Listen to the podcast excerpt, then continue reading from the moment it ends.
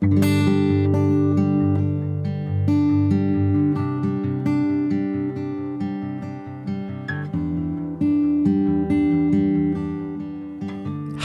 friends.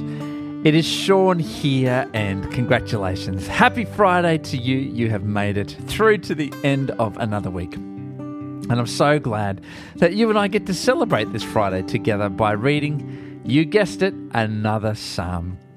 We are up to Psalm 56, and today I want you to go back. Go back to when you first started listening to music. Do you remember that classic Dove on Distant Oaks? You know the one. You're thinking of the melody right now, aren't you? No? Me either. But I guess that puts us at a distinct disadvantage because today, today's psalm is meant to be a sung to the tune of Dove on Distant Oaks, which is a classic of the ancient Hebrew top of the pops. We are going to read Psalm 56, which is described as for the choir director, a psalm of David regarding the time the Philistines seized him in Gath, to be sung to the tune Dove on Distant Oaks. oh dear. We may not know the tune, but we know the author. And so we are going to enjoy this psalm together. Psalm 56.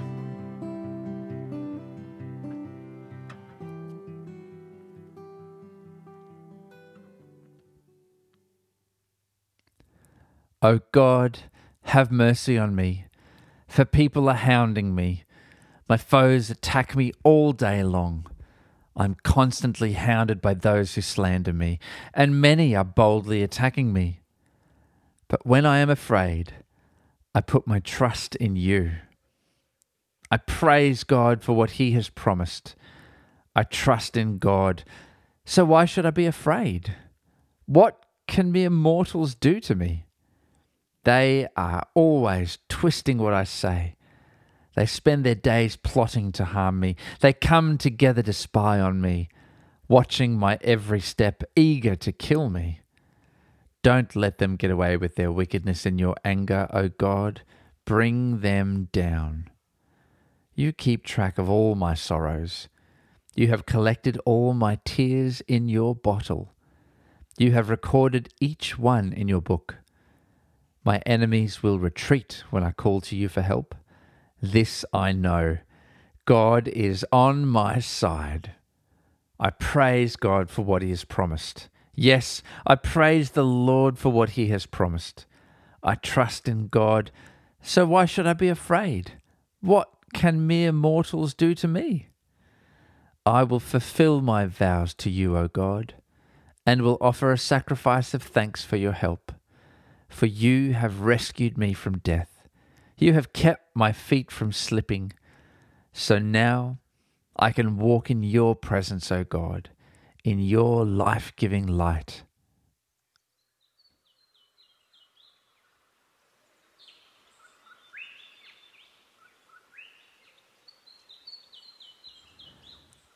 Jesus, grow in us a trust in you.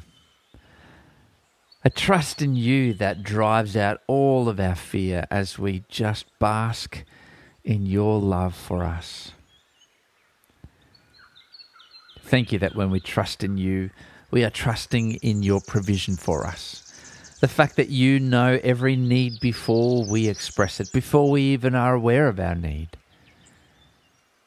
You know us and you love us and you forgive us and you draw us near to you just as we are. And when that is inscribed in our hearts, what can mere mortals do that would possibly cause us to fear them? Help us always stand firm on our identity in you.